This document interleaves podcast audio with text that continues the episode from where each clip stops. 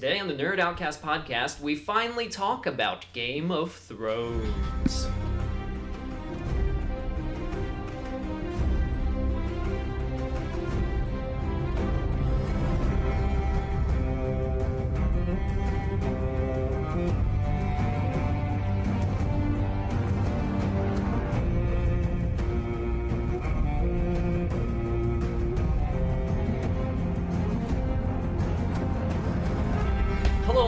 I'm your host, Chris, and like I mentioned just a moment ago, we are going to talk, finally, about the George R. R. Martin epic that is Game of Thrones. Um, I realized the finale aired a few weeks ago. That was intentional, mainly because I'm lazy, and second, because I wanted to give a little time for the world to digest what I think we would all agree is a was a pop culture phenomenon. Um, so we're going to talk about the show. We're going to talk about how the show ended. We're going to compare it to the books and kind of see maybe you know just thoughts and feelings and maybe where where George R. R. Martin will go with his books and whether the show was the thing that we all think it was. I don't know. We're going to discuss many things. So, as is typical for my podcast, I have many people sitting here in the room with me. Sitting right across from me is Hi, I'm John Luce. I'm an LA based comedy writer. Oh, ooh. Yeah. Um, Un- no one's em- employing me at the moment, but Well, then you. That's that's the thing, right? Like then you are right. yeah, so true. anyone's, yeah, exactly. If anyone's listening and they ha- need a writer room filled, um, hi. I'm available. Yay! I'm also available. John and I work in tandem, so you have to hire both of us. Great. Um, perfect. Thank you so much, John. Who else do I have sitting in the room with me? Hey, this is Danny. I'm an actor, dancer, kids teacher. I don't know, all kinds of things. Hello, Danny. Perfect. And who else do I have? Hello, my name is Andrew. I'm a Los Angeles based nerd and Targaryen loyalist. Oh. Oh, God, man. We're going to have many discussions. There will be discussions. uh, and who else? Hey, I am Kitten McCreary, Los Angeles-based actress. Uh, oh, goddess of gore and queen of cruelty. Nice. That's That works perfectly. All hail. That's very much my nerddom. You would fit right in with Westeros. So I would. Yes, you would. Um, perfect. Also, I have a gentleman, a friend of mine, all the way over in New York. What is your name, sir? Hello, my name is Tom Brown. I'm an actor, singer, performer in New York City. Ooh, very nice, Tom. Um, well, let's let's dive right in. Um, so, uh, I guess I want to start with the big question first. Did did George R. R. Martin succeed? Did he succeed in what he set out to do? What do you all think he set out to do? Like, did did Game of Thrones change fantasy books? Did it change television? Like, I'm just gonna toss that ball up in the air and, and see whoever wants to catch it. So.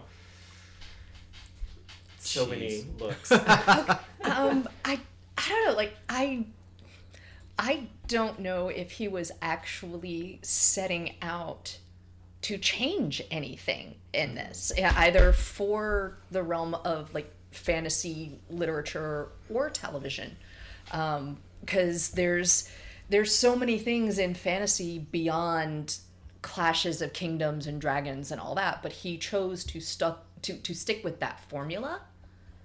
And you know he may have made it a bit more interesting because he didn't just give us like the hero's quest um, but you know and and in doing that did he give us something that's you know a little bit more interesting and things where people can be a bit more polarized? Yes absolutely. Obviously this is something that you know people are discussing and not just on nerdy podcasts. Mm-hmm.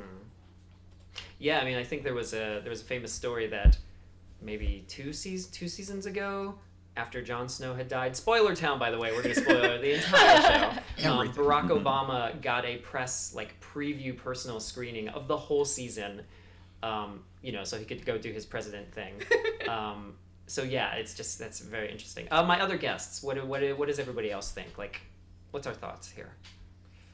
I'll jump in on that. Um, building on what Kitten said, I think what George R. R. Martin wanted to do was make the like a fantasy epic that's totally sweeping and keeps you on your toes.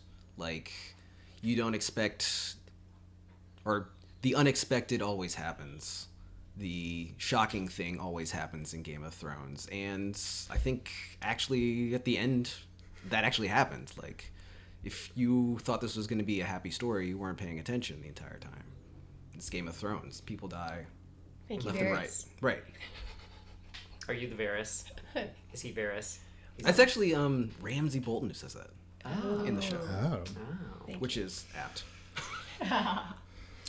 Uh, Um, I don't know if he set out to do either of these things, but I think two things he accomplished.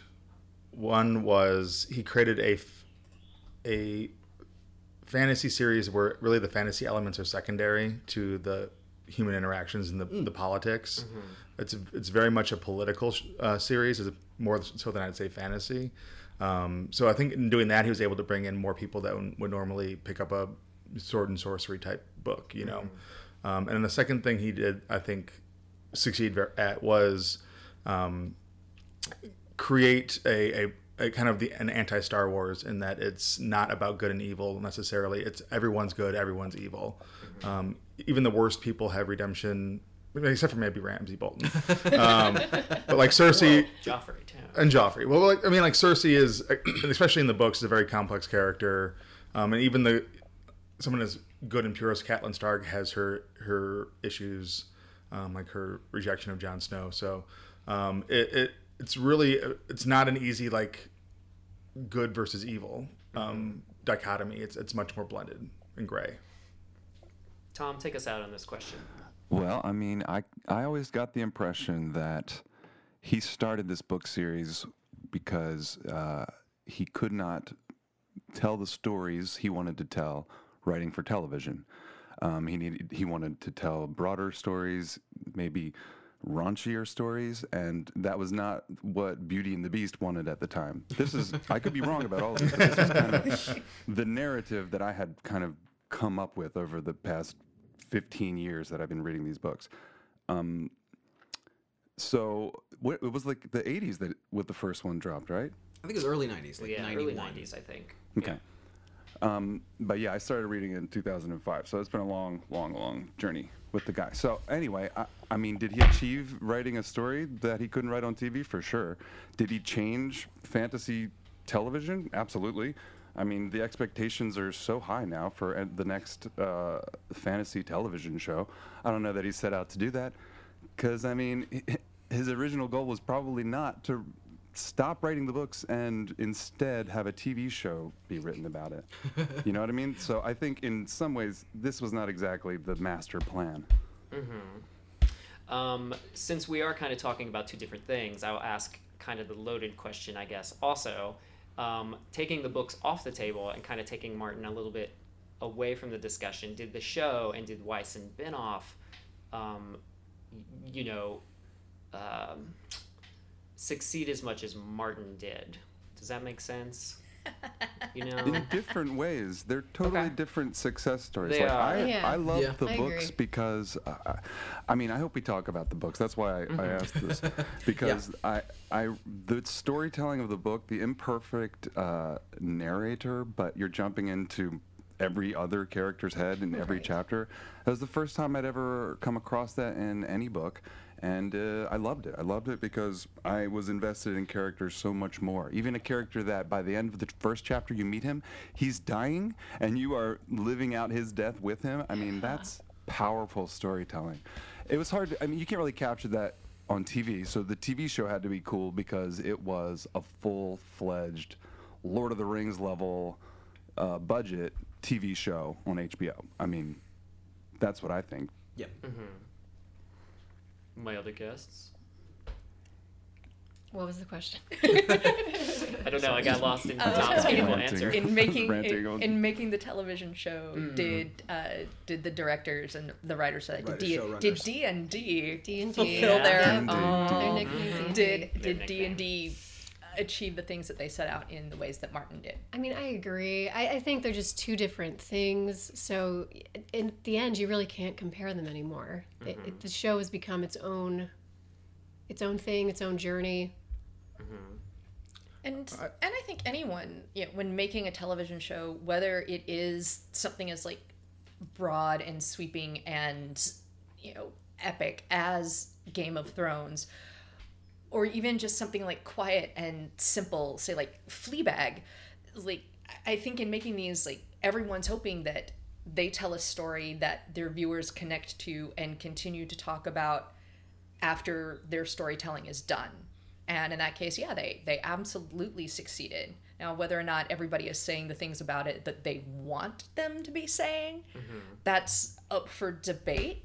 But I personally feel like that's a measure of good storytelling. That like if people are going to have heated arguments and mm-hmm. write like long articles and treatises on you know whether or not happened. something was good and bad or mm-hmm. whether a mm-hmm. character like behaved in character for things. Presidential candidates referencing them. right. I, I mean that's that that's a measure of good storytelling because if it's something that you love to hate mm-hmm. and lord knows enough of the internet is hmm. loving to hate game of thrones especially mm-hmm. season 8 mm-hmm.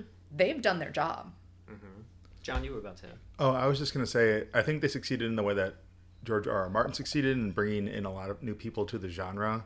I mean, for season eight, they had literally bars would have viewing parties, and when like I saw a video where Arya, when she killed the Night King, like the bar erupted like someone just won the Super Bowl. Like that, that's pretty Arya insane. killed the Night King. No. So they they succeeded. they su- down. they succeeded on that front. Well, they I don't think they succeeded in um, telling a great story. Ultimately, I think they really massively shit the bed um, in the last couple of seasons. Yeah, Um, sure. But uh, as far as bringing people into the genre and creating something that's in the zeitgeist and um, is a cultural phenomenon, they definitely did. Um, I think. Can I jump real You sure quick in can. there? I think if anything, George R. R. Martin's left himself with nothing but advantage, with sure. Yeah. two books to write and the show done because now he's got all this feedback about what actually happened and what was a good thing, what were good choices to make, what characters people loved. And he can use all that and finish the books the way that he really wants to. I, And kind of going off of that, I think that now he can see. I- I think it's really a matter of time, the writing at the end and how it was received. I'm not sure. In my opinion, I think everybody did the thing that they should have done. I think the characters followed their logical end, um, but people were so upset because it was squeezed into such a short amount of time that we couldn't develop with those characters and follow that journey to the logical end. And end. that was entirely D and D's decision. They were offered. But it's so much more than that. They were offered ten seasons and they But turned it you down. have they to were look at offered their they were offered ten episodes for season eight and they turned it down but you got to look at their artistic because they got their Star Wars money and they just wanted to move on. Honestly, they got their Star Wars money and they wanted to move on. I mean, there's so many other things there though because there there's a there's an amount of energy that it takes to do this show. I mean, there's so many people and. Uh, I mean, the, the documentary that was on Netflix. Did you guys watch that? at no, all? I hear the documentary. The The, doc- the, yeah, the last. the watch, last- I hear Yeah, I mean, really and it's fantastic. not that- it. it's debatable whether it's fantastic, but I think it gives you an inside look at all the work that goes into making a show like this. And I don't know, I, I'm I'm a fan to the end. I'm diehard. Um, why do you all think, you know, like Game of Thrones is going to be whispered whispered in the same breath as like you know Mash and Cheers and Seinfeld and Friends? Like it's it's Lost. lost. Nurse Um, it's Empty it's, Nest. Empty Nest. Um, Tony Dan- Tony Danza. None of his show is just Tony Danza. Um, no, Yes. so so like, why do you think, especially the show, um, caught on so much? Like, what what, why did it catch on? I mean, It it's was about characters. It was a deep dive into people's thinking, and and and there was no good guys and bad guys. It was really unclear who was who was uh, uh, on Even the right side. through the end, yeah. Yeah, I think it has to do with how the book is written with all those different perspectives. The show kind of was using that information Yeah, um, because George R. R. Martin set up those characters so well um, that yeah, you everybody had a character that they could relate to, that they could find an in into the show. I think also which didn't part. exist for season six and seven. yeah. I think, and So.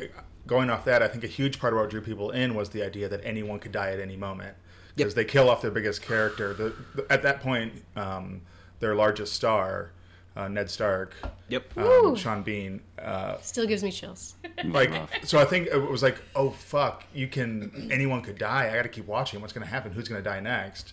And I, again, I think it's a big element they lost in the last few seasons where um, people's deaths were very um, um, telegraphed, and it was not as surprising as like the Red Wedding or Ned Stark.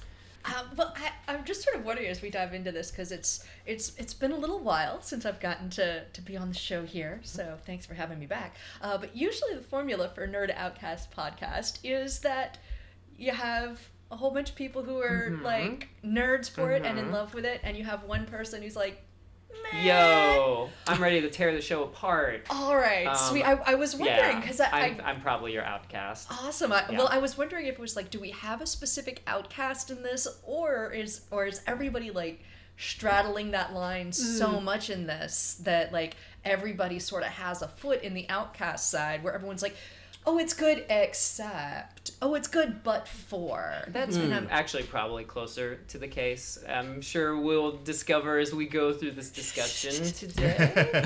um, yeah. Uh, and again, like the show, I the show and the books are going to elicit two very different responses. I even have a problem with the books, actually, um, which I'm happy to bring up. Ooh. Uh, Ooh. yeah, I know. Um, but I, I want to I want to bring it back to something uh, you said, John, and this is kind of a question I want to pose to everybody. Um, you were you were mentioning that it's like kind of a political thriller, but also a fantasy. Um, and I feel, especially your enjoyment of maybe the show later on, really determined, really depended on what of those two things you liked more. You know, um, and I remember reading an article maybe two years ago that you know as the White Walkers became more of a threat and all this stuff about the wall, and as the show kind of turned more into Lord of the Rings, some part of the fan base was really upset with that. You know, and they wanted more of the political machinations and whatnot. Um, so, do you think the show, and to a lesser extent the books, succeeds in juggling these two things, or or is one clearly the A plot and one is clearly the maybe C plot?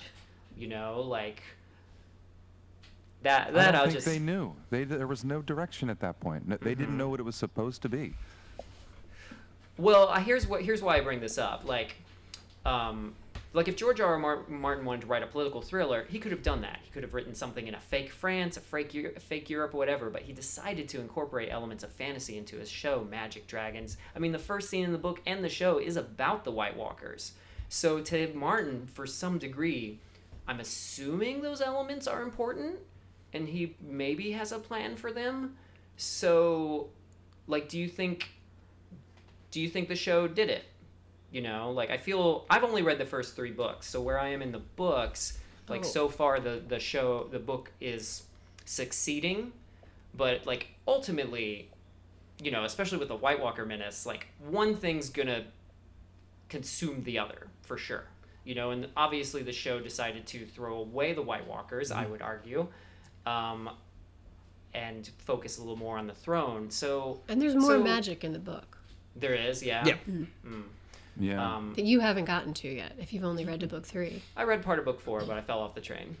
so, Book four is struggle. It's hard. You gotta get through that. working into animals. Mhm. Yep. um, so like, do you think the show and the book succeed in, in kind of straddling these dual places? I think it's it's a it's a question of like plot structure mm-hmm. because as we were we were doing a rewatch of like everything recently, and as you get to the the culmination of Storm of Swords with Tyrion and his dad, and mm-hmm. Tyrion shoots Tywin and escapes. Mm. All the the plot is now no longer who's in control of Westeros. We're not con- we're not concerned with Starks versus Lannisters anymore because it seems like the Starks are defeated. They kind of go away, and the plot's now can the Starks secure the North and secure their base and come up again? And it's everybody then moves to Daenerys in Essos, mm-hmm. and it's we're not concerned with Essos versus Westeros at all until you get to the very end when Daenerys comes back over. So it's no longer um, like a micro political what's going on in Westeros. It's become macro what's going to happen with everything, which is hard to do because it's much bigger at that point. And, and when it's smaller and more directed, and basically when you have Tywin Lannister, who is the Machiavelli, it's more inter- more interesting. And when Tyrion's trying to take that over, it becomes more directionless. I think, hmm. which is where also D and D picks up without uh, the George R. R. Martin storyline to Right. back them up. So they got to figure it out on their own. supposedly, and we should put this on the table now. George R. R. Martin did sit down with them and Yep. give them a bullet bullet list of points or mm-hmm. list of bullet points of this happens, this happens, this happens. I don't know if they followed that. That's what we got. We got exactly mm-hmm. that. Yeah, I, We, I mean, yeah, it we got we got assuming- we got a the book. yeah we The got the bullet version. points. Yeah. Right. Yeah. So, so like in the beginning of the series, they're like, "Great, we have these wonderful George R. R. Martin novels we can base this off of." And then once Right. they fell off the source material, it's like, "Well, we're writing from Cliff Notes." Yeah. Uh-huh. Yeah. But I'm And- just going to it play shows. devil's advocate on that for a minute. I think that by then you've got these great group of actors that are already bringing life to the characters and are able to justify their actions. For me, I mean, I, I thought the ending was justified. And, and I to- agree with oh, you. go I agree with you. Those the it is justified, and the characters, the actors are good enough to pull it off. I just feel like we could have had a lot more better dialogue reflective of mm. the season to mm-hmm. the point. You mm-hmm. know, I agree. like. s- I mean, I don't know. Cersei, Cersei All could have that died looking. in a much more awesome way. Missandei could have died in a better way. Spoiler I- also, how Danny just can I just say real quick, what is triggering about everyone surrendering? Okay, like everything had gone great, and now uh, she wins. The city surrenders, and that triggers the insanity. I- No, no. Oh, The- She's seeing her f- inheritance right there above it I- all. See, there, there's the whole. Uh, which I- she just won. She just won it. But but the thing is, she realized even if she won, because you have to realize just a, So she a destroyed few a few nights before this happens, she's like she's come out and like they've defeated the White Walkers and everybody's happy and people are like, oh, we never would have been able to do this without her and all of her armies, and despite that. Despite the fact that people are like, yes, we owe everything to all of the hard work that you've done, she has to sit there and listen to a conversation with Tormund and Jon Snow and a few other people being like, yeah, we totally owe her our asses, but it should be a dude on the throne because look at all the great things Jon did. She didn't win their love. And and but it, it has nothing to do with like their love. It's the respect. It's the fact that no matter how hard she's worked, everything that she's done, everything that she's accomplished, all of these people who should be following her and giving their kingdoms to her and everything else are like, yeah, but we want a dick on the throne. We don't want it I to mean, be a I woman. It needs you. to be I- a I man. agree with you. I just So- feel like you have to do a lot more head canon than the show uh, g- gets credit for. Oh. Like she, they could have shown us a scene where she said all that stuff. I mean, and- yeah, and she didn't really she want to- Mad. she didn't you want them to surrender. She wanted a is- fight. Yeah, I, but the thing is, like, I don't, I don't think she went mad. I don't think so either. I think it was a completely controlled and rational choice in which she, looked at everything. Children. Yeah, But yeah, there's a difference about? between She that did. and like burning down King's Landing or directly flying to the Red Keep and burning that down. Her like, home, her ancestral home that her ancestors built. She burnt it down. Why? This is what she wanted her entire life. Burn it down. Also, Go ahead, Yeah. John. if it was that easy, why didn't she do that four seasons ago?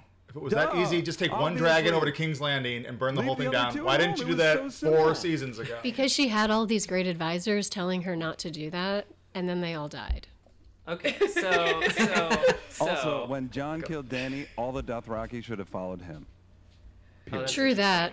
True that, because they follow power. Exactly. Um, well, they follow the person who killed their Well, last yeah, Khaleesi. Grey Worm's like master of propaganda right there. It's like, eh, we're not gonna let anybody know about that. Well, we we dri- we drifted off to the political thriller fantasy discussion. A little bit. That's okay. sorry. That's all right. One thing I do Um, want to say go is um, there was they did a study and the amount of words per episode went way down over the course of the series, Yep. especially after they left Dialogue, the source yeah, material. down. Yep. Um, so I think Because that they didn't have any ideas, I guess, to write it. Right, They couldn't and- hire a writer. And there were so many important scenes that you did not see in season eight, especially like um, Sure. Arya and Sansa reaction to Jon Snow Yes. yeah. being a Targaryen. Like you- uh, so many things that you should have seen that they did not show you because they just didn't know how to write it. Or Why can't afraid yeah. to write it. Why can't we have the conversation between Sansa and Tyrion that a, that he is Aegon Targaryen on screen? Right. We just They get doing it look at off each other in the eyes and then they're gone. So I think that is Ah, so depressing. That was one that was indicative of their their lack of I think overall direction. I think I agree that the, that I don't disagree with um, what happened to a lot of the characters. I disagree with how they got there. Exactly. Um, Exactly. Well, let's since we're already kind of talking about characters and and all that stuff, let's just dive right into it.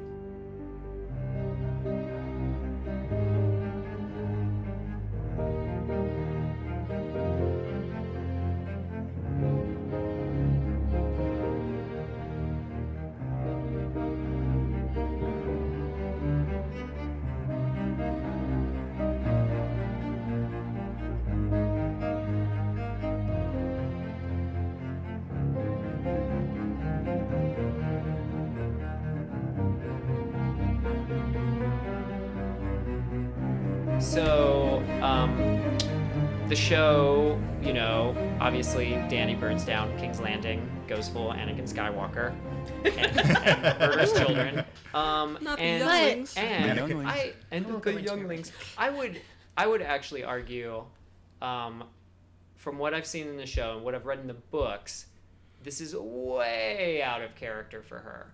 Um, Yeah, it kind like of is. Like totally way like when when you when you were flat out like burning thousand million there's a million people in king's landing according to tyrion at least you know at least 10000 of them probably are children Remember when the farmer brought his burnt up child Yes. to Yes. Queen Danny Yes. and she locked up her dragons because of great pity and uh, care? And that Yes. hurt her so much that she would never lock up her dragons or side with anyone other than her dragons again. I mean, that also could be a reason why she goes in this direction. If Agree, I totally agree. You should have been a show writer. That's what I'm saying. Thank you. That's it. You I- are correct. I, I the problem is like they want you to think you're watching walter white but they did not write Walter White, um, not at all. And I, I would actually argue, again, only in the first three books, that she's not Walter White. And I don't know if Martin is going this way in the books. Maybe he is, and I, I assume his skill as a writer will be far better, and having her point of view would certainly help. Right. Um, Yeah. But I, I still think, Yes. at least from what I've read and seen, it's just not in her character. I mean, it's, think it And I- is. I don't I- think it is. I, really don't. I think it is, and I think if we had had another six episodes Mm-hmm. or another eight episodes to get there, Mm-hmm. like Yes. I That's what I was saying at the beginning. Yeah. yeah, like I think I think we would have gotten there with her. sure. I mean, because we sure. did see those points when, you know, she she's going to people and she's like, "All right, I I've earned this, so bend the knee." Bend the knee. Hmm. and they're like, "Meh, I don't wanna." She's like, "Fine, burning you alive, Yeah. Mm-hmm. done." And no she questions. always she, in the show, even if you watch the show, she always goes there. She always goes to the most extreme violence. That's what she wants. Yeah. against Every enemy. time. I would I would concede that against and her enemies, then not against innocent. someone talks children. her out of it. But it's not. Is it innocent children to her? It, you have to look at it from her perspective. I mean, you don't have to, but I, I see have it from I her have perspective. tried, and I I, I can't Well, get she there. It's just is- not just there. burned Cersei straight away. I mean, but she, could have just skipped all the innocent people. In the and just same flown way- straight to the castle. I know. because But because if it wasn't if it wasn't Cersei, it would have been someone else. You're also looking at a whole group of people that are. I mean, what is King's Cowering Landing? from your scary Is it a good? dragon. Is it a good city or is it like a bunch terrified of? peasants of people a that are- scary dragon. She's not stupid. They're terrified. They see an army of Dothraki and eunuchs at the gate. But They are her perspective terrified. is that of someone who rides dragons. She is, she sees a bigger world. She can see it from above. So she she sees King's Landing as another city full of scum, uh, scum and villainy. I don't know, however you want to put it. Yes, as the Targaryen loyalist, like King's Landing is like they those people rooted for Ned Stark to die. They stoned Cersei in the streets. Like King's Landing was not a place anybody really likes. The, the problem with Daenerys is for every instance of cruelty, you can easily point out two other instances of not cruelty. But she was being know. guided. Guided by people, Sir Barristan, guided by Jorah, guided by Tyrion, I guided by people she trusted. I mean, So- don't- I don't disagree with you. Like when she saw her brother get crowned with that molten gold, she, She didn't loved go. that shit. She Mm, was, and so did I. like- I'm gonna was counter. like, I'm gonna, uh, now I'm countering that point right now. Everyone always brings up her brother and is like, "Look, she He killed her own brother. rapist. He was a rapist. Yeah. He Yes, tormented her for years. He was true. the Yeah. enemy. No, he he was was- not a city She full of tended to innocent kill, children. like, Anakin. Slavers. Yeah, but King's Landing is a place where you've got um, all these brothels and everything, and all these women being mistreated, and it's it's also a place of and gross. mud. She didn't do this in Essos, so how do you how do you validate that. She, didn't have protected the anyone left- slave, left but not the tell peasant. not That's to. a little. That's a little questionable. Like that's a fine hair to split. It is, but that's where she's coming from. I'll say I don't disagree with where she ended up. Like I do think I agree too. Yeah, I She think she could have gone mad, and I could have got there emotionally. I think it would have been more disappointing if she didn't go mad and she has won the Iron Throne and that was the end. 'Cause that, I think that was the expected, obvious thing. Um, I think it was very clear that I think that she ha- should not have won the throne. Like dramatically, like it just would not have been. Um, I think true to the world if she was just allowed to finish her job and because nothing's that easy in, in, Right. in the Game of Thrones. Um, but I think, yeah, we just missed. I mean, even just an episode. I think an extra episode of just seeing. I get like that having uh, Missandei die. Um, Her child die. Her, her dragons die. Like that's Which is her that's gonna have a big effect on her. But I think just two scenes of her being like, "Kiss me, Jon Snow," and Jon Snow being like, "Meh," like that to me is not earned that moment. Right, and even in those scenes, you know, he's there to c- kind of confront her about where she's going, and they don't even touch on that. Yeah. Like they kiss and then they cut away. Um, And I will say, I think Jon because Snow's no one is experienced enough to write a scene with dialogue, so we, just have to imagine it for ourselves. Yeah, I will say I love her far more than I love Jon Snow. I think he was, especially towards the end, a much I worse written hated character. Jon Snow. Um, Ugh, pouty, pouty Jon Snow. um, again, I, I don't disagree that she went, whether she went mad or not, her trajectory, I don't disagree with it. I just didn't think it was earned. can I can Yeah. I ask a question to the group that I just want to kind of know right now? Why do you all not like Jon Snow? Like, do you not like Kit Harington, or like, do you hate the character in the books? I like Jon Snow. I think um, it's the same problem. We don't have the books with the, you know, the in the book you can hear what he's thinking, you know, Mm-hmm. and that's a real problem bringing that sort of thing to the screen without like a Wonder Years type voiceover. Which was great, by the Oh way. my God! Somebody needs to do that to sketch become with king Game of of the Thrones. North. With the group of friends that I watched the finale with, we made it. We were joking beforehand, like how many times will Jon Snow say, "But she's my queen"? Yeah. And we didn't actually think he was going to say it, but he ended up saying like four times in the final episode, and it was just like by the end he was just He's had a rough love life, though, folks. he was just Did you see Seth? Did you see Seth Meyers rip on that? By the way. no like he, he his his excuse was Jon was defending Dany because Jon knows if he has to kill his second girlfriend, he'll never get a date again. Because this, dude, you know, it's like, Yeah. oh, I used to have a wife, but she died, and you know, I used to have a girlfriend, but she died. Yeah. He'll never date again. Was Seth Meyers? I think it was just uh, by the end he just things were happening around him and he was just completely ineffectual, unable to do anything about it. He he was unable to see the writing on the wall that was written in 37 Fiery, inch yeah. font. Like it was huge writing on the wall that he could not come to terms with and Mm-hmm. just kind of became an, a non-entity. Like he just didn't Do you like Yeah. Kit Harington? Oh, he's great. Yeah, he's a great oh, actor. Yeah. He's very sexy.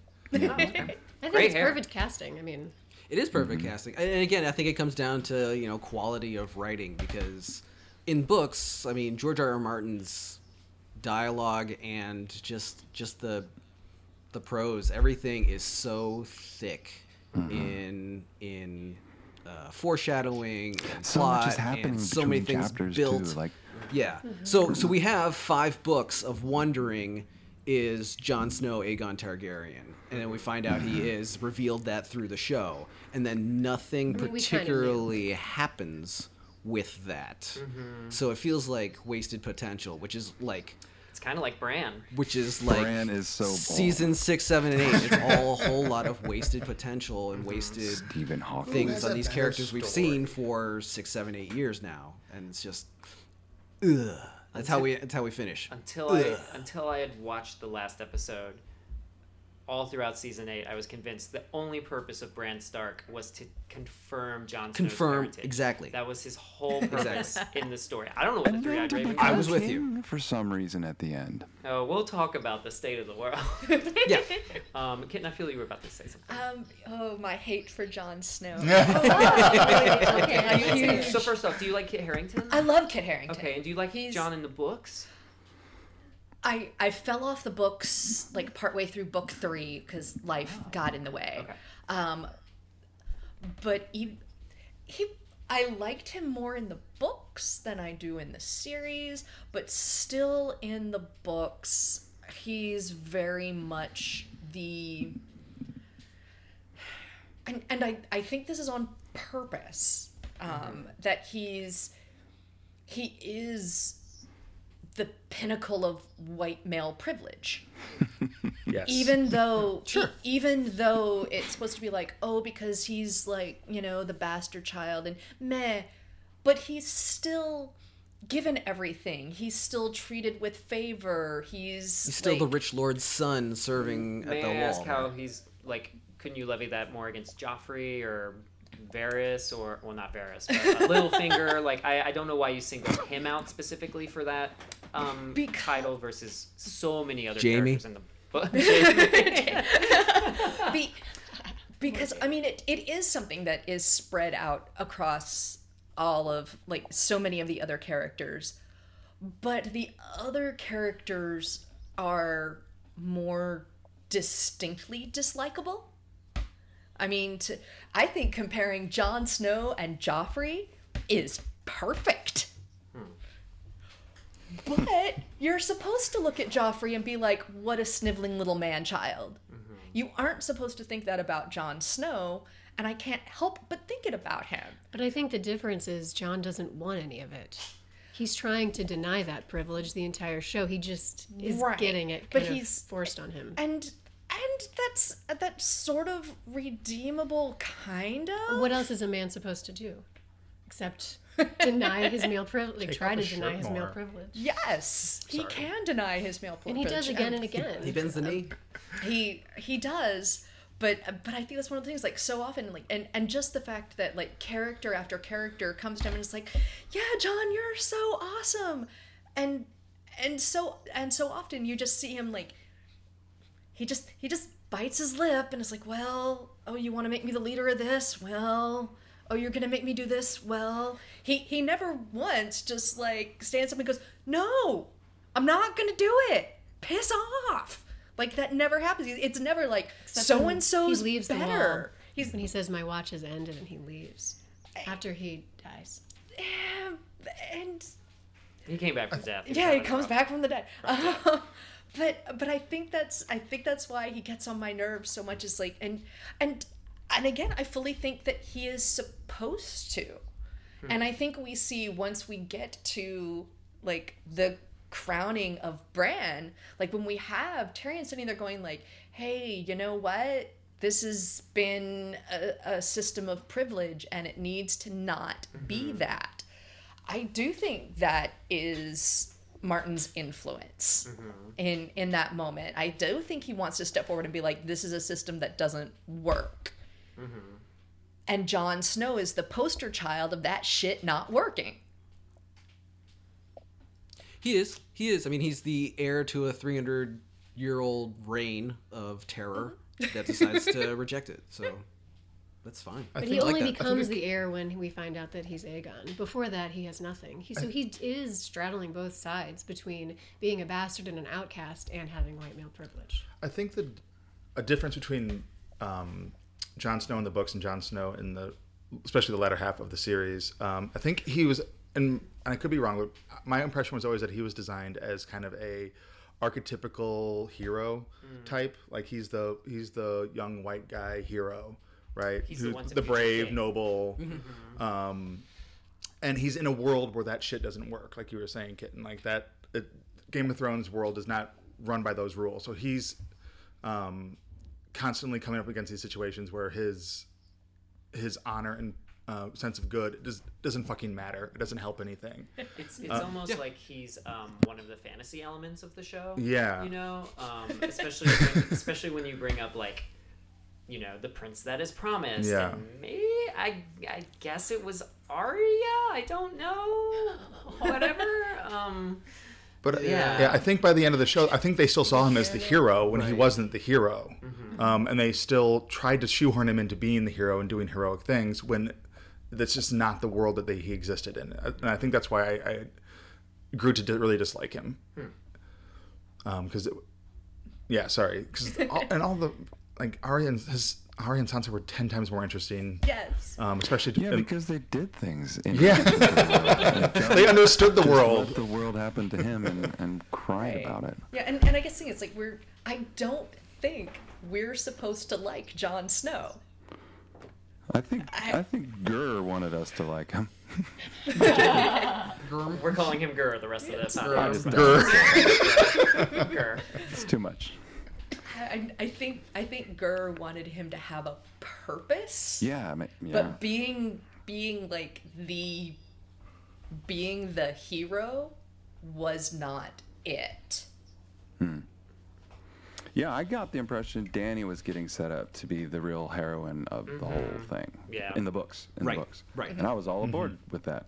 Same. Yeah, and especially her talk of like breaking the wheel, which ultimately Yes. the wheel does get broken just Yes. after we Her every mercy children. was what really drew Um, me to her. yeah, Well, I boy, was I mistaken. I agree. And does uh, somebody remind me of this? Usually the show, usually except for the season where Jon dies, usually the show ends with Daenerys. The last scene of every Oh. season is Daenerys. I don't remember. Does right. the book?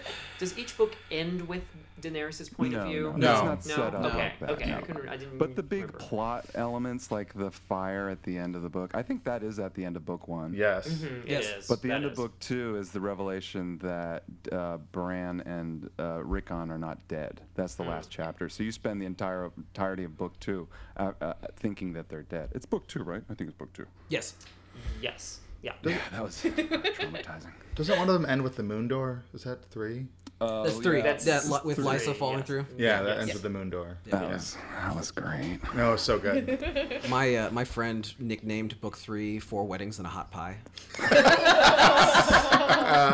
That's pretty apt. I like that. love love hot pie.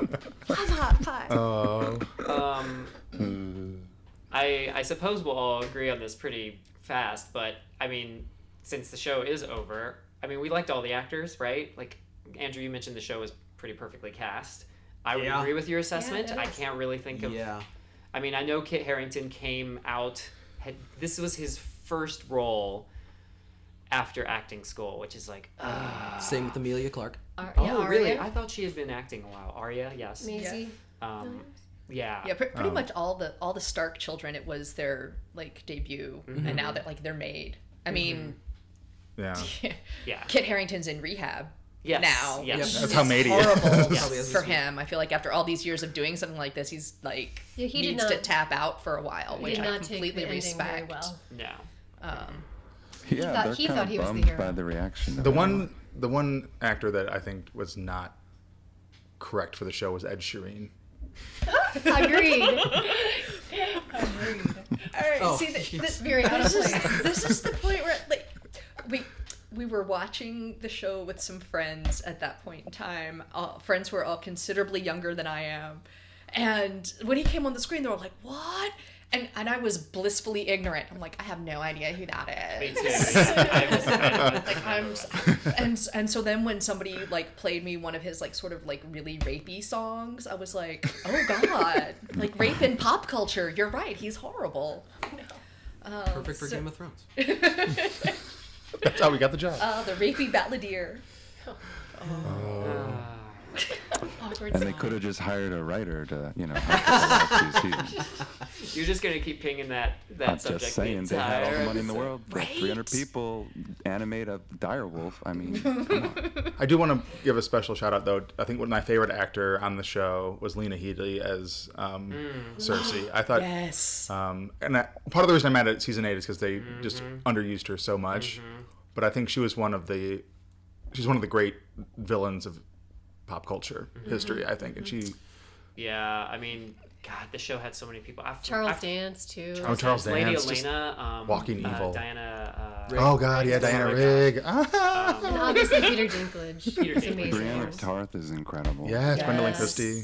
My yeah. God. Um, God, there's so many good actors in this show. Yeah, they're all fabulous. I mean, they're all really great, and they got it on the resume, so I'm sure it'll be Right? fine. I mean, and, I'm sure it'll and, be fine. and this is a show we have to admit, like, and for all of for all of the flaws that we find, and I think in that we're I think we're all pretty much on board. Like the flaw is the writing, Mm-hmm. like, and their their rush to the end, like instead of taking the time to like let us reach those conclusions with them, they just sort of like shove that conclusion down our throat. But but I think we can all look at this and say like this is a show that like it was an amazing cast. It was an astounding technical team. Mm-hmm. I mean, Oh, they God, did some yeah. For brilliant, sure. brilliant work, and and HBO really like they took a leap with this, mm-hmm. and because this is not the kind of thing that really gets this kind of a budget for what was originally going to be a limited release series and then you know they expanded from that. So mm-hmm. you know seriously kudos to everybody involved in that. And granted like they got like the fat stacks of cash now they don't need my Yeah. kudos. But like think- it's it's a remarkably well made show I was 100% agree. I was going to say Definitely also, like, there wouldn't be this level of disappointment if there wasn't um, a level of love Yeah. Yeah. of yeah. the material of the show. Absolutely. They set So- the bar high for themselves. Yeah, like no one, no one cares about the Bosch finale. Like, like, does anyone know if it was good or bad? No one knows. No one cares. Like, we only care this much, and we're only having these discussions because of what those, how great of characters they were, how great, greatly they crafted the show, and the books were crafted very well. Like, uh, uh, that disappointment on- only exists because of how much we loved it. Um, Yep, to bring to bring it back to that's a really great ending point, but I gotta keep going. I'll say it again later. Say that in my line. um, uh, just to talk about the ending um, again specifically. Um, so the wheel is broken, and and Ish. they pitched democracy, and then they turned that down. But then they pitched. then We they know how well that works. Kind of like I guess a pseudo republic democracy. I don't know what you would call it. Aristocracy. I don't know. It's kind of like the Magna Carta. It's Okay. kind of like what Yeah. they ended up with. That's why I had you on, Tom. I wanted a Magna Carta reference. Thank you so much. Sir. um, yeah. So, John, I remember I got, I got from you in all capital letters that you were not happy with King Bran. No, God, no. Um, why are you not happy with King Bran? to me, King Bran is like the compromise answer that's designed to make no one happy. Um, it's like the to me, it's like uh, the president of France, Macron. Like, like yeah, I get why we had to pick him, but no one actually likes him, and he's not very good at his job. Like, I think Bran was just this like middle of the road, um, safe, quote unquote, safe choice, because they didn't want to upset people too much either way. I guess is my guess. Um, And I think in trying not to disappoint anyone, you end up disappointing everyone because you're not trying anything. I think exceptional. Bran, he wasn't even in one season, Right. Oh yeah. um, and he literally did nothing the entire. When last he got season. back, he was doing nothing, pretty much. Just He didn't tell people. real hard. He didn't tell people key things when they needed to know it. Has he met the three-eyed His- raven in the books?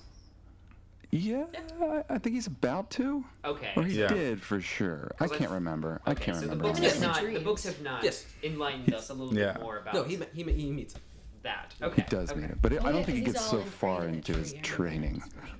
Right. I, th- I think he's like the idea of like, oh, we need a wise bureaucracy. That's what's going to solve all our problems, and I think that's not what's going to solve Westeros's problems. It's gonna take them so long to make every decision. Right. And also, like Staring. Blink, blink. the fact that the show totally gave up on Meera. Mm. She dragged his ass around on a sled Oh, um, and then just disappears. Judging. Yeah, She got out at the right time, maybe. I mean, yeah, good for her. that's for but sure. yeah, she I- would have been killed in the Battle of Winterfell. Right. to me, I think it would have been more daring and more exciting, even if I hated the result, if they went with someone like um, Sansa or someone like um, uh, Tyrion or just a, a more bold choice. I think they went the very safe, boring choice. I mean, I was like when when Tyrion like points to Bran and is like, "You have stories." I was like, As he's what- sitting between Arya and Sansa. ever. Right. I was I was I like that happened and I was like, Bran? Yeah. What Okay. about the other people's stories that- who were way more interesting to watch? choice. I know because I watched all their stories. Yeah. Yeah. Yeah, that line wasn't story. a good choice. Who has a better story than Bran? I felt it was a, a little sure. like, hey, you know stories, you know, because writers are great, you know. Right. I almost felt a little like self I love those masturbatory. lines. It was that. You know? That was absolutely the writers being like, "Hey, you know who's important? We Writers. are. Yeah, Samuel. Yeah. Thank goodness for him. Mm-hmm. Mm-hmm. Okay, can I take play devil's advocate on Play that a little advocate, bit though? please. Yeah. Because isn't the whole point of the story that all of these arguments that we're having, all of these, you know, uh, house battles and wars, that's all petty, right? So Bran is the only one that sees above it all because he's seen all of their history, everything. So he's he's the wisest. That that's why it makes sense for him to be the king in the end. So he doesn't it doesn't matter if you're likable. Daenerys was likable. We all loved Daenerys. Everybody who met her fell in love with her and said so. But that doesn't matter. It doesn't matter if you're beautiful or if you're likable. Does that make you uh, qualified to run a kingdom? I agree with you. I just, I mean, Bran's basically a history book. They could have slapped a history book on a chair and have the same thing. But his you know? capacity to remember and know Oh, everything I is agree. greater than anyone else. know anything about his character. Like ever since Bran He has no character anymore. Raven, That's the point. He has no like- desire. He has no selfish desire because he really isn't a human being anymore. And- he's almost a He's god in that sense. like weird Charles. He will be a good which is- king for sure. Yeah. Oh yeah, for sure. Yeah. Yeah. For sure. I, I got I gotta say like I'm I'm on board with Bran as mm-hmm. king because his his like magical knowledge of all things and his complete ambivalence to leading mm-hmm. means he is the best option for a democracy. And like and you see that in the last scene, like everybody's getting together being like, all right, we gotta start getting stuff back together, let's sort all this out. And Bran comes in, they're like, okay, so what now? And Bran's like, Y'all sort it, peace. And he mm-hmm. leaves. And and I sort of think that's you know, that's what Westeros needs. It needs these committees to all like sort out their stuff and have that be fine. And and it's it's been a really long time since I've read the books. Um, but but correct me if I'm wrong. Like Bran is not the first, the broken, as far as kings go. There was another one, right? Yeah, I think And- so. I don't recall. There's I don't recall. I think you are right though. I, think don't know you're if it was too. a bran the broken, but I think there was an Yeah. And- the broken. The- yeah so i mean there wasn't another bran the broken but there was Yeah. another the broken who was who was also like testament is like they were one of the best kings because they were one of the most like mm-hmm. even natured because they were the one of the ones who like understood suffering because they were like and so bran is sort of the one who brings us the closest to coming from that life of privilege and nobility but still having spent enough time absolutely entrenched with the common people. And you know and them being the ones who saved his life them being the ones who guided him to using his gifts. And so he's the one who will be able to have sort of a more metered balance between them and and then I think we're also just gonna have to wait and see what happens if Bran figures out where Drogon went.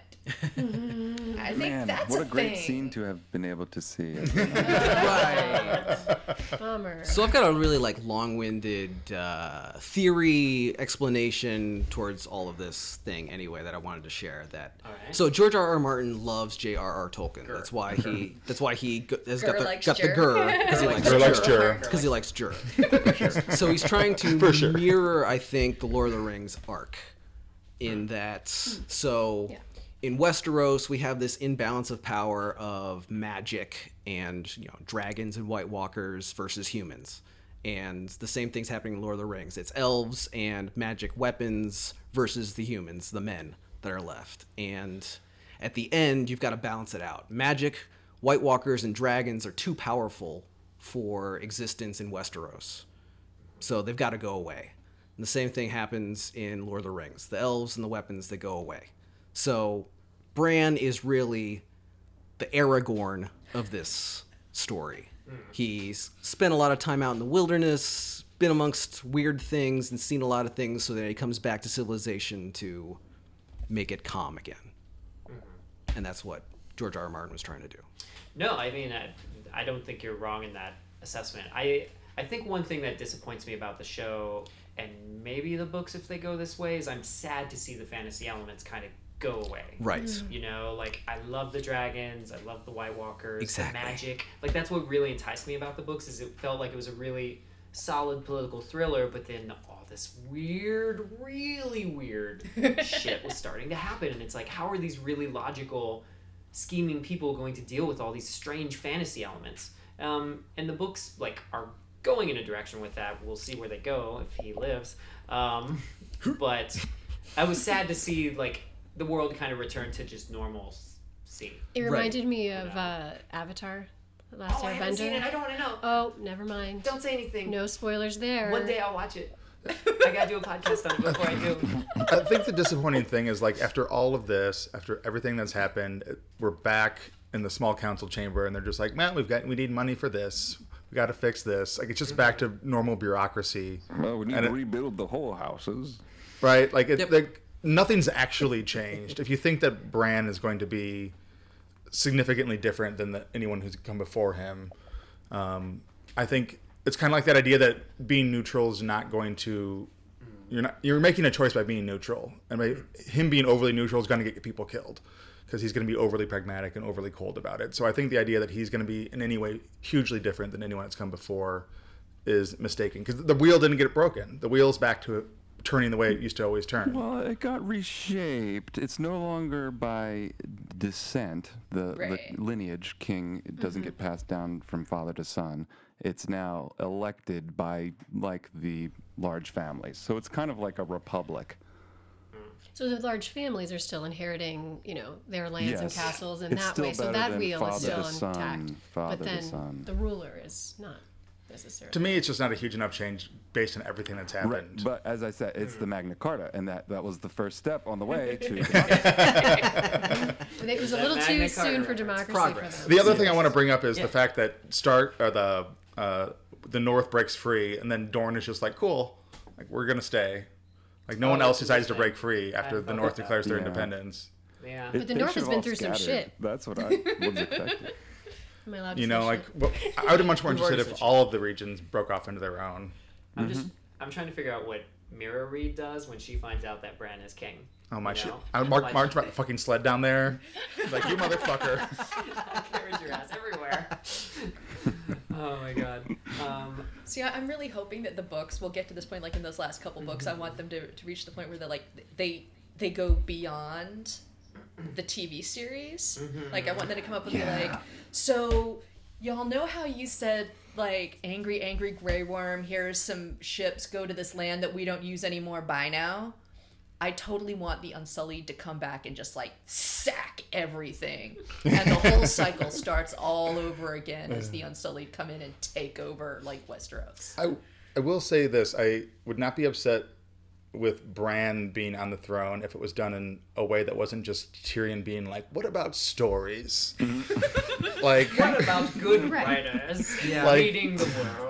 Um, like if that again, I think it's I don't just necessarily usually disagree with the way things ended. It's more how they ended. Was there somebody that you were rooting for? Well, to me, Sansa was the best Oh, choice Sansa. Okay. because she's the one who I think understood the game. Because she's the only one there who's done the job. Thank you. Yes. But she's going to try to continue to play the game by the old rules. And we're trying to create a new game. I do think that when Bran dies, the world is screwed. Like I, I can imagine Oh. they like Game of Thrones too, you know, and it just starts Oh, yeah, all the houses again, are warring, you yeah. know?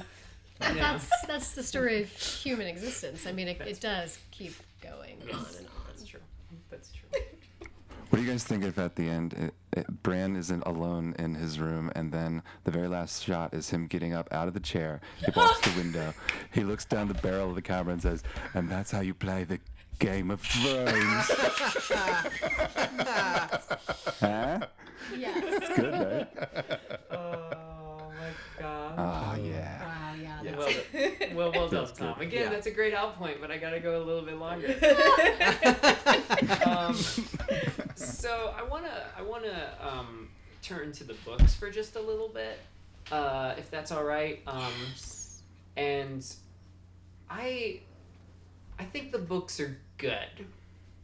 I don't think they're the best fantasy series I've read, but they're really high up there. But I do think I do think Martin has some problems in his writing. Like I love his point of view stuff. That I've never seen that before, and that's really interesting to me. I hate his publishing schedule. Um, Well, that's yeah. un- inexcusable. um, do you feel um, this was a question I posed when we were kind of looking at Game of Thrones a few years ago? Somebody somebody once brought up they were like Game of Thrones is that show where like bad things happen to good people, and I would actually say it's not that. I would say Game of Thrones is a show where realistic things happen. Unfortunately, they usually happen to good people, but they can also happen to bad people. Um, and the show kind of zigs when you think it's going to zag. Um, but do you think there's a line that can be crossed? You know, like Ned Stark dies and we're all like horrified. Um, the Red Wedding happens, which I would say in the show is far worse than it is in the book. Um, Oh yeah. but still, That's your own horrible lack event. of Right. awful imagination. yeah. well, but his pregnant wife is not at the wedding. Right, true. right. That's true. Like she, I don't know. When she saws through Jingle Bell's neck, that was pretty grim. yeah, that in is the that. book. That's the moment that I was. Oh waiting yeah, for. Jingle Bell's neck. That will, and you can hear the bells on his hat. I mean, no, no, that that Right. will stay with me to the day I die. He's the the Jester. jester, Oh. The yes, the mentally mentally impaired jester. Oh, yes, handicapped Um, do you Frey think, child. Do you think? And this actually got brought up against the show again in season six when when Ramsay Bolton starts basically just raping Sansa all the time. Um, do you think the show can go too far? Like, do you think do you think they're do you think everything's Some okay, or people you said there's when they killed Stannis' daughter, that was too far. Mm, that's oh that's oh yeah, I forgot But that's That's rough. That's, That's yeah, that's rough. Burning her alive? Yep. What? Yeah. Yeah. Um, yeah, do you think the show can That's go pretty too far horrible. with the books? I mean, like, what, what if in you know, like in the books, like, what if Arya gets like a horrible rapey scene, you know, or something? Like, is there is there just a moment of too far for you as a reader? Do you think there's a moment where you can betray the reader, um, or whatnot? What what do you all think? Because the shock value That's is something rough- that draws people to the show and to the books for sure. Correct. Um, is there too far? I mean, I just I can speak to one moment because we did just rewatch it recently. Um, the moment when Ramsay takes Sansa for the first time. Oh, you God. They actually, because that was very hard for me as a woman, as whatever. Um, but I think the show did that in the most tasteful way pro- possible. I mean, there. If you really look at what break it down, the scene and what they show and what they don't show, you're looking at Theon in that scene. You're watching his reaction to the moment, which is awful. Um, but I, I think they leave out the actress actually being raped there. You know what I mean? Like, or Yeah. the, the character. Um, Like they learned their lesson when Jaime raped Cersei. right. That one seasons was the one that And crossed more lines for and me. and that's Yeah. and that's one that like I don't. There is rape in the books, like plenty of it. I did not read it the same way. Though. Did you read it the same way? Right, so that's that that scene in the book, like that was not. That there were a few. There were a few times in the show that they're like, oh no, we're just gonna throw a rape scene in here. Like even the first time between Drogo and Khaleesi, uh, between Drogo and Daenerys. I read that differently too. I yeah. that's like it was not described in the book as you know Daenerys weeps horribly as he does this to her like that's that is not It the makes you kind of the question books. the love that kind of comes Right, after and- that. well, Yeah, it makes you think maybe this is a male writer. Uh, yeah. and I mean, and that, that is the thing because even even the scene with Jaime and Cersei, like in the show, it's like, oh, this is going to start as rape and then become consensual, which as a woman is a huge thing. Like There's it's the whole, it's it's the Gone with the Wind thing Right, the 1950s. that I have a 1950s. huge Yeah. issue with. Yeah, a real shitty trope in Hollywood. Yeah, and I don't. Again, I when I read the books, like, and those are things that I, I remember from the books. I don't, I don't remember them as rape scenes. I do remember them in the books being more uh, addressing her age. Like it is more apparent she is 13 years old in the books. Oh, Yeah, I'm, Yeah. and and So you it's know, rape anyway. Yeah, I mean, and It's not great. well, and and Emilia Clarke is not the original actress Right. Yeah. from this. Um, but but just going to the books, um, I mean, I think in television, yeah, it's it's easy to go too far, um, and and and I think Too far. I'll write that Oh, Um, yeah, in, in on television and movies, like I, I think it is easy to go too far because we we don't have the buffer of you know our our own mental images of being like this is what this is how you know this is going to be seen. Like things are just thrust at you Yeah, In- honestly, the um, book is very casual about rape. Uh, in every battle scene, there is rape. I mean, Right. casually tossed in. And- like, because it's just what happens, I guess, when people get into a, a, a- a bloody fight. They just start raping people. Yeah, and I mean, and and rape is unfortunately like it's it is very common in times of war. Right. Um, and and I have no problem with Martin not shying away from that. Um, and you know, and, and there is the fact that like you know Martin's made it. You know, his structures are very much like there's no one's the villain in their own story.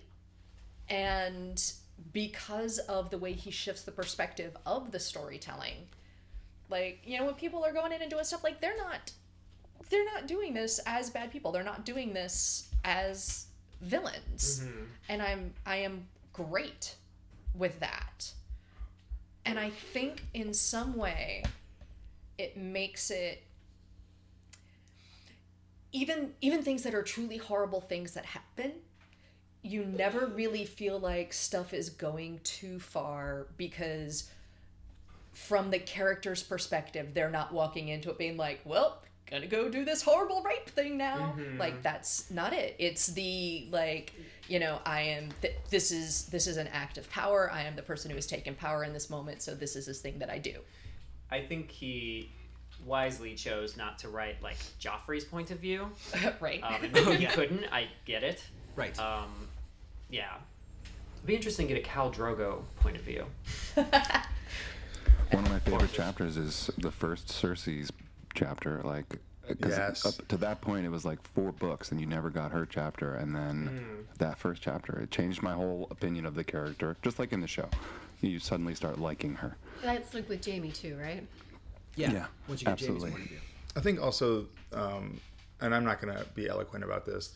Um, I think there's just a, a, a fundamental difference between written word and um, what you depict visually on screen. So I think um, some of the things that maybe were depicted in the books, like the like the battle, uh, the rapes um, during war, like that that is a fact of war. We all know that, but um, you have to be careful what you put on, you depict on screen. Like you were saying with um, Sansa's scene, showing it through Theon's reactions. Like because I think it's just sexual violence is very very different than just gore, Yeah. right?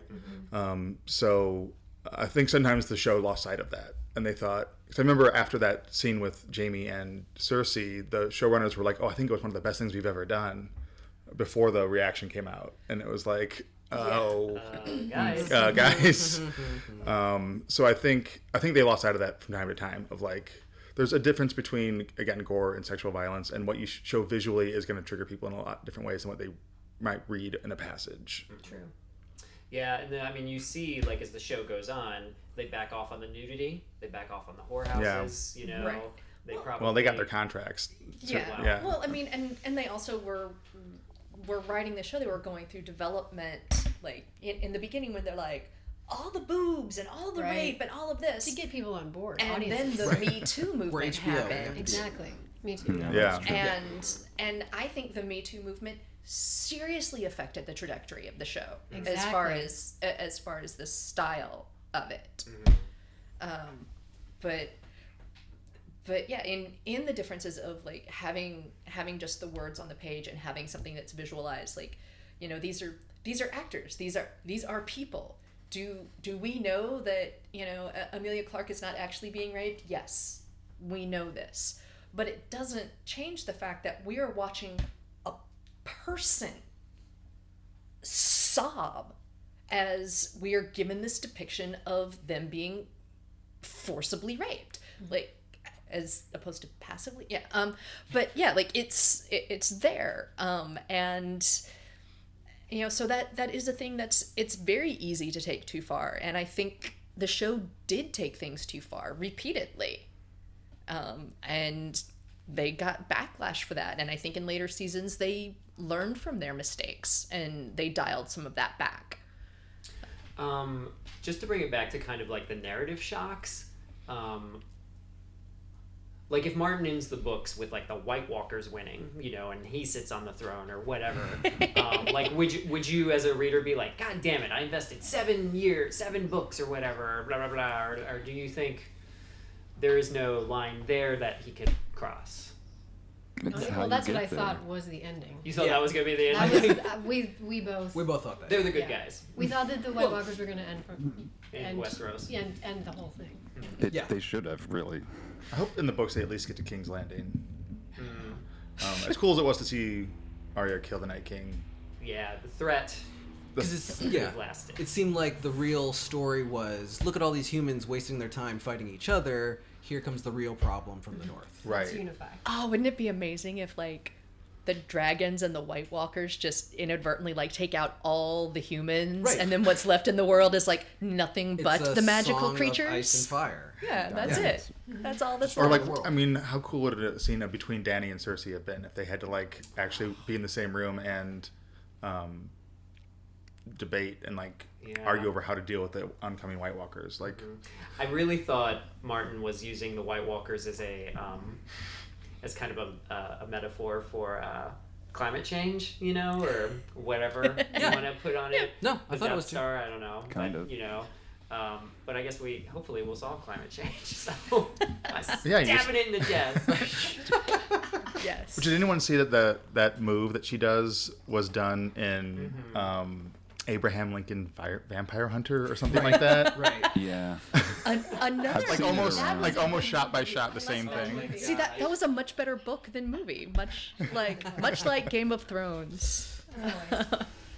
Uh, let's see here. We're over the hour mark, and um, we slowly have to wrap this up. Um, so, is there anything we haven't touched on that people want to talk about?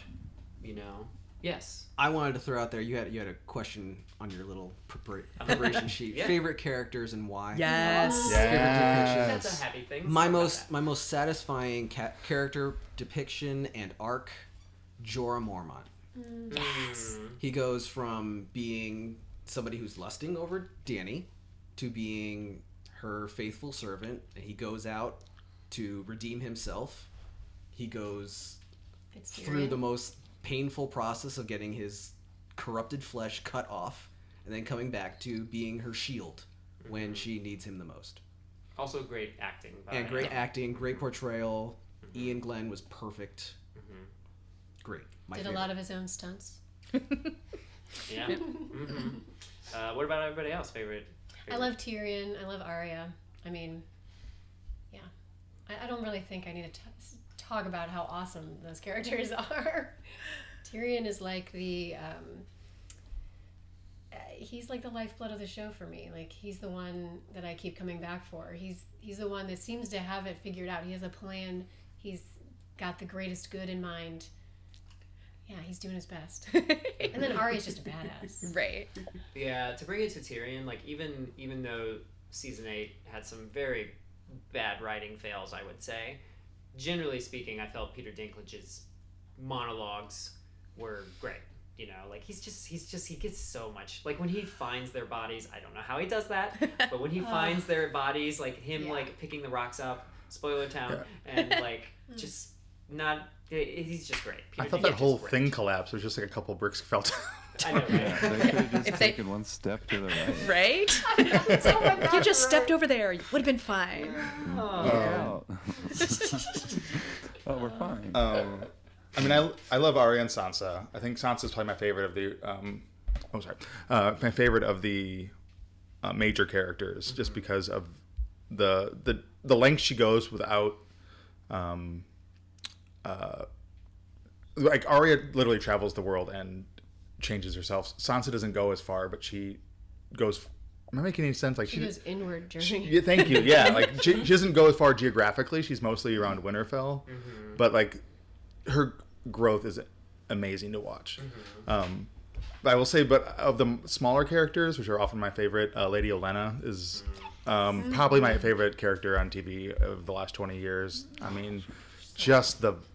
Like, I think I love her so much because she knows the game so well, and she is she, she can read everyone's book in a second. Like she knows what everyone's deal is right away and can cut them down to size. Like I just love that. Mm-hmm. And Diana Rigg is an amazing actress. Mm-hmm. I love that she confesses to murdering. It was that was one of probably my favorite death. Yeah, Yeah. I, I think as far as like just the overall like actors in the roles, of course, like Maisie Williams all day long. I think it was an amazing thing getting to watch her grow up Yeah, we on really screen. did. Like, I mean, we watch her like character and actress like fully develop through this, which which was amazing, and find these like these strengths, um, and that's for her both on screen and off. Uh, as but again, as far as just like characters in the world, John, I'm with you. Olenna is my absolute favorite. She she's the one who like she's just together and dignified and like on it. And I also think she's the one who has she was given the sentence both in the books and on screen that I think really encapsulates the balance of this world and the reason why people fell in love with it so much in the whole like nobody's good and nobody's bad. Everybody's just doing their thing. Because when they gave her I did unspeakable things to protect my family or watch them being done on my orders. I never lost a night's sleep over them. They were necessary. And whatever I imagined necessary for the safety of House Tyrell, I did. That is everything. She's mm-hmm. like, she's like, yeah, I did some horrible things because they had to be done. Mm-hmm. And that is that is the brilliance of the world that Martin created. I love that quote. That's amazing. That also reminds me of Charles Dance. I mean, he was also He brilliant in the same way mm-hmm. that mm-hmm. Olenna is because he's brilliant. He knows the game. He has the greatest lines. And then, yeah, when Tyrion kills him, it's and, awesome. And just to bring it to Charles Dance, like when he has scenes with Lady Olenna, It's and it's not very often, and I think they only have like two or 3 mm-hmm. scenes together at the Yeah. most. Like They're those two actors just sitting Yeah. and talking is just like, oh my god. I mean, and, and Oh, Diana so Rigg was great. like one of my first ever crushes. So, you know, that doesn't hurt. She was one of George R. R. Martin's hurt. first ever crushes too, which is why he's so excited to get her. I will fight him for her. Tom, what about you? Who's who's one of your favorite characters or Well, I think Arya for sure is one. I mean, she's got to be one of my favorite characters. Um, for all the reasons you guys said, her journey is incredible. Um, her like going back towards the wall in secret after watching her father get beheaded in King's Landing. I mean, it's it's amazing. Her uh, some of the best chapters in the book are those chapters, like her getting away and like uh, Harrenhal, ending up in Harrenhal.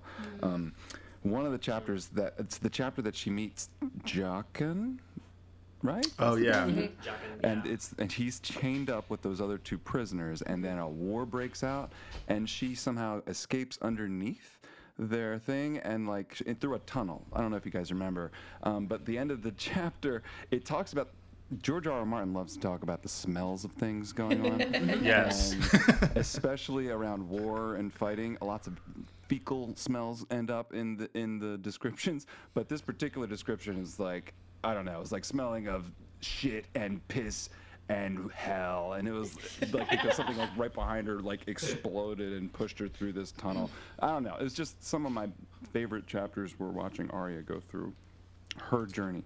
Um, and then I guess yeah, Brienne of Tarth is like one of my uh, other favorite characters for sure. yes. yeah, I think journey Brienne, is great. Brienne and the Hound are both notable too. Mm-hmm. Those two are great watching them uh, fight on screen too. I really kind of wanted the two of them to end up together. Right? like, that would have been awesome. yeah, oh my god. that would have been cool.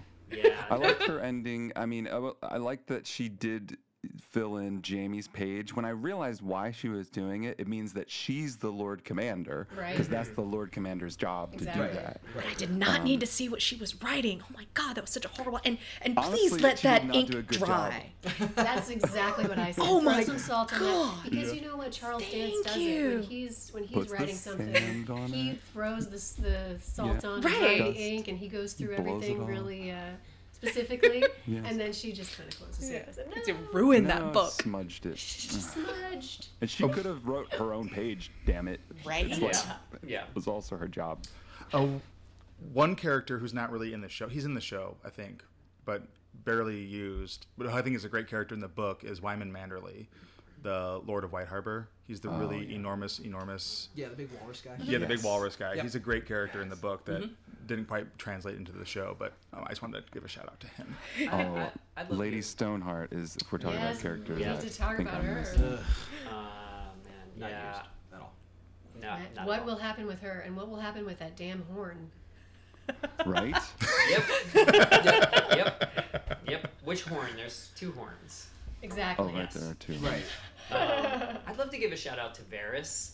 Um, he Uh, was a yes. character who I just didn't know where to feel about him for a long time, and like they really dole him out in like tiny little pieces. And as you like start learning more and more about it, I really just freaking loved that character. Brilliant That depiction. scene with him and Tyrion when he's describing his his history and his Yes. past. It's Mm-hmm. very good. Like the very strong. sorcerer who like Oh yeah, um, that was Mhm. while cut he's him. Cut him. unboxing the sorcerer. yes. Un- the unveiling of the sorcerer. Yes. Yeah. You're kind of opposite to like Arya and Sansa. What I love about his character is that he remains so steadfast. Like he's always he always has the the realm in the in mind. Yeah. Like he's Yeah. going to do whatever it takes, and that, that takes different shapes of what he does and who he aligns with. But he's always he's. In the end, you realize he was always doing what was best for the the world and the people, And he was right. And he was right. he was always right. Who's yeah. always right. And I know we've we've been digging on the shortcomings of season eight. Uh, I would like to give a shout out.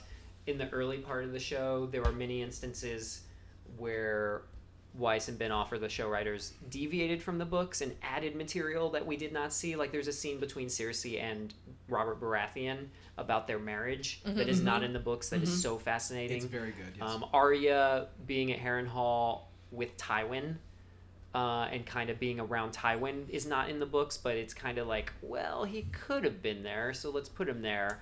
Um, Also, they did add Sansa's some journey. things. We yeah. don't know where she is in the books, but her journey with Ramsay being married to him, that's not in the books. No, she's married. He's married to some other girl Yeah. who they're Oh, pretending Her- is Sansa's Ar- friend. Arya. yeah, Yeah. pretending it's Yeah. Arya. Yeah. Yeah, Jenny Golden. Holly. So, I don't know. Jenny Payne or Jenny, Jenny Payne. That's it. That's it. Jane. So Jane something. Sansa's story must have been heavily influenced by the show writers, Mhm. right?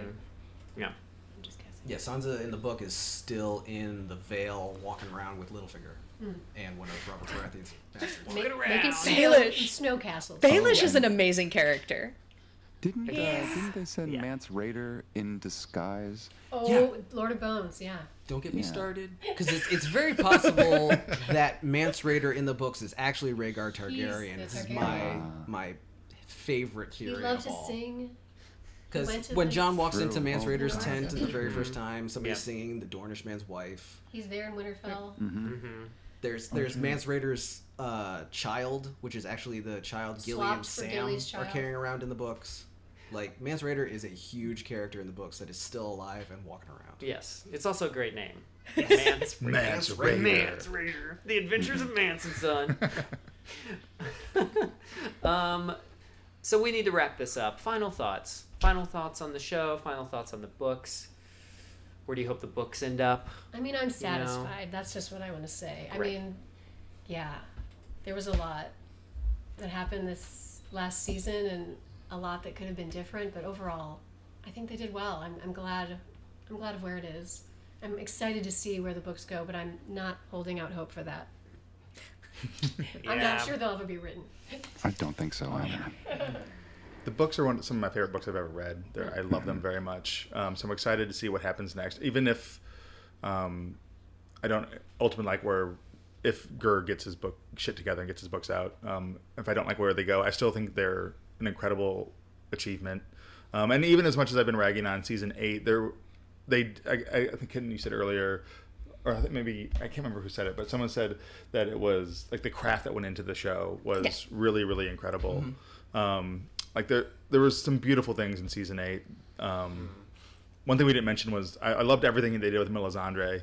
Um, I thought that was really, really well done. Um, that that whole battle sequence when I Winterfell was gorgeous. Um, so uh, again, I go back to my point that I said earlier that you said we should end on. Um, so I'm just going to repeat it. We wouldn't have this level of disappointment if we didn't love the books or love the show and love the characters. So You can only be hurt if you care. you're right. Thank you. You can only be hurt if you care. That's a much better way of saying it. That is and I care and I'm genre. hurt. I'm so hurt. No, yeah. I, I'm one that went through season eight at the end and, and definitely was dissatisfied, angry, upset. I had to just- talk him through She it a had to little talk me down off the ledge, and I just realized exactly. I was just going through the you know stages of grief. The thing was over. So I think if you know if you're somebody who's watched it once and was dissatisfied, watch the episodes again, and you'll see there is a sense of you know why these things happened. Just watch it twice. That's all, and you'll get there. Um, I, I am, I am happy that this exists for us, both the books and the television show, um, and I think that like any any art that is out there, like it's it's not going to be perfect. There's going to be flaws. There's going to be things that you know we disagree with on some level. And I think that's fine. I think that's good. It makes us think about it. It makes us talk about it. It makes other artists look at things and be like, I liked that, but I think I can do it better and strive to put similar but still interesting things into the world. And I think we owe a lot to George R. R. Martin and to HBO and to D&D for going to these efforts um, to to do this They really did put their whole heart into they it too. they did it was great um and and i'm glad that like this that the television show has created such a nice precedence for being able to create these things and for production houses to look at it and be like hey we can put a lot of money into epic fantasy things because people will will watch them and we will make our money back um and i think that's good for nerddom in general um, and and I think it's good for all types of storytelling to be able to look at what George R. R. Martin did and be like, you don't you don't have to have a story that's specifically good guy bad guy. You can have people who are both protagonists and antagonists in the same story. And I think if more people read these and study them and learn from them, we're looking at hopefully further generations of better storytelling. Please. Tom, you you have to top that somehow. So No, I, I just gotta say I agree with everything you guys have said to this point. I mean, the books are some of my favorite. After Harry Potter, those were the next set of books that I was Yeah, like, yeah. okay, I'm 100% in on these books now, and I loved them. Um, the yeah, the imperfect narrator voice hopping around amongst the characters was, so cool to me. I'd never experienced that, and, I, and it was so satisfying because I immediately loved all of these people. Um, the show, like you guys said, is a triumph. I mean, not just this season. Some of the battle scenes in last season were record making. Like the things they accomplished and the things that they created. I was blown away by some of those uh, battle scenes. And yeah, the Battle of Winterfell was was incredible. I loved it. I was 100% in on that whole episode. Loved it. Um, yeah, all my complaints I've said them, but yeah, I, I up to uh, up to what the show uh, was trying to do, to accomplish, I think it pretty much succeeded. And on that note, we should bring this discussion to a close. Um, real quick, friends. Uh, let's go around the room and, and, and where can people where can people find you and follow you and all that fun stuff? If they Uh, want to to send you angry nerd mail. Oh, uh, you can go to my website, John Loos Comedy. My last name's L O O S. Uh, and that's where all my updates are. I'm starting actually my own podcast uh, called Gayest Movie Ever. It's a gay movie podcast where we celebrate gay movies.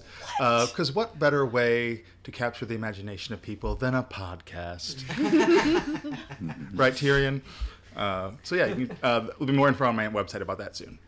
Okay, great. Yeah. I have so many questions. Uh, Danny, what about you?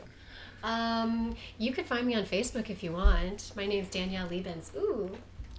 It's out there. They're gonna find it now. Is the ooh in there? Is that like Have to put the ooh in. Um, best place to catch me is Instagram and Babcock. A N D B A B C O C K. Um, yeah, uh, you can catch me on the grams. That's what the kids are calling it these days, right? uh, Kay McCreary underscore actress. Good luck spelling that. Um, and uh, yeah, you can also start keeping an eye out. I'm heading into production soon for Confessions of a Teenage Satanist, uh, Ooh. which that's I don't know, y'all. It's I think it's gonna be so bad. It's good. We'll see. Uh, but yeah, keep an, keep an eye out for that. Probably in a year or so. Tom, what about you? Um, hey guys, check me out on Twitter. I never post anything. T H O M B R O W N three. And I mean, if you're in New York City, come see me in a show next month. Wait, this month. it's on the 23rd. We open at the Players. Nope, the Actors Temple. That's when it opens. And and it's June of 2019. So whenever y'all are listening to this, like scale your timelines appropriately. Yeah, and Yeah, if, if you miss, June if you, yeah, if you, 23rd, yeah, 2019. yeah, if you miss all these things, you can always read the reviews of Tom's shows. Yes. Yes. In six months when this comes out, uh, hopefully you'll have. Uh, Um, perfect. Uh, as always, uh, I do take, uh, you know, if you have questions, comments, or topic suggestions, you can always email those to nerdoutcastpodcast at gmail.com. This has been a big year for nerds. We just had our uh, MCU kind of come to a close with their Infinity Saga to some degree. Game of Thrones is, has wrapped up. Star Wars is going to wrap up later this year, at least the Skywalker Saga. Um, so it's kind of been a big year for nerds. So we've got a lot of fun topics coming up uh, later that hopefully everybody will check out. So, Empty Nest. Good omens. Empty Nest. Good omens. Oh yes, there is a Good Omens podcast in the works. It will happen as soon as I sit down and read that book. Um, but it will happen this year, so be on the lookout for that. Um, friends, thank you so much for coming out and Thanks for chatting having. with me Thanks for about having us, Game of Chris. so much fun. Um, I've been your host Chris Bastion, and chatting with me about Game of Thrones has been John Loos. Danielle Liebens. Andrew Babcock. Kitten McCreary. Tom Brown. thank you and have a good evening. For the throne. Long live Westeros. Now a night, friend. Winter. Wiener, Winter, wiener, winter wiener, happened. wiener, You know wiener. nothing, Jon Snow.